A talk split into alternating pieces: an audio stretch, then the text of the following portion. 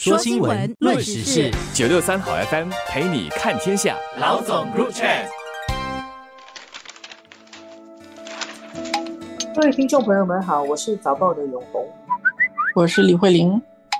上个星期谈了一个中国经济的课题，今天又谈一个也是跟经济有点关系的。上个星期是说他们公布的数字让人家很担忧，今天要谈的不是他们公布的数字让人家很担忧，可是中国决定不公布。不公布什么数字呢？不公布青年的失业率的问题。我解释一下这个背景哦，就中国他们公布的失业率，他们其实从二零一八年开始公布，他们就城镇调查失业率，因为农村呢它其实不算的，农村有些务农它也不算你失业不失业。然后呢，城镇的调查失业率二零一八年开始公布，它其中也根据年龄段来公布。然后比较引人关注的就是有一个叫青年失业率，青年的定义是十六岁到二十四岁之间，基本上就是可能是中学毕业、高中毕业、大学毕业去找工作的人。然后中国的这个青年失业率今年来是越来越不好看啊，它在今年四月的时候就突破了 百分之二十， 就四月五月一直走高到六月，最后一次公布是 百分之二十一点三， 七月知道了，开始就有很多报道说哎，那个数字一定是很糟糕，所以就官方不要再公布了，而且又在想到底有多糟糕的。从二零一八年他开始公布，是不是逐年上升的？是啊是啊，每一年都在上升。二零一八年全年的平均是 百分之十点八， 二零一九年是上一点点 十一点九。其实我们看到这个青年调查失业率一向来都高的，它第一次公布就是两位数，然后到疫情的二零二零年跟二零二一年的时候是 百分之十四点二 跟 十四点三， 就差不多，到二零二二年就上涨到 百分之十七点六， 然后今年四月那一个月就突破 百分之二十。 不过如果你要看全年的话可能也不会那么高，因为它到八九月以后有一些人找到工作，那个数字会下降了。他今天用什么样的理由来决定不要公布这个青年失业率呢？国家统计局他们是说统计工作需要不断的完善，所以他的数据的收集跟那个统计的方法要完善和优化，就是说这些数据原来不够完善啊。这个统计局发言人叫傅林辉，他说中国的十六到二十四岁城镇青年有九千六百多万人，在学校的有六千五百多万人。然后呢，他这样说，他说在学校的学生的任务是学习，他们在毕业之前去找工作算不算是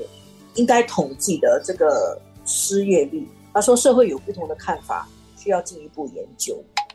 今天大家对于统计局发言人这个记者会的报道其实都是在讲他们停止公布失业率，而那个猜测就是那肯定是失业率更高啦、啊、高到他们不敢公布啦，就让人家觉得中国的经济一定是更加严重。你看这个失业率已经高到不敢公布，是不是接下来中国的政治会更动荡？因为青年失业的话社会就更加的不稳定嘛。我们上个礼拜差不多也有谈到这个问题，就是中国政府的做法，他这次不公布让我想起来就是冠病疫情期间，当时是死亡病例不公布吧，他们是说如果是死于基础病的不算冠病死亡病例。所以在去年十二月底的时候，有中国朋友都知道很多人都是大面积大面积染疫，然后也有新闻说火葬场连轴转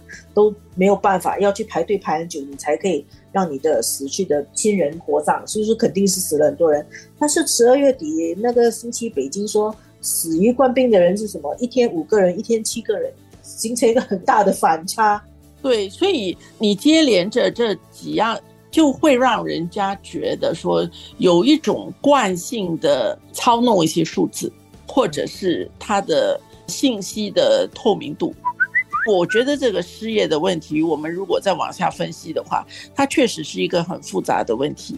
它的定义，整个失业的情况可能也有几种类型，包括有一些学生他可能是叫做主动失业啊，配对是一个问题，他的供需是一个问题，大学毕业生他要的工作跟真正是有职业空缺的这个有错配，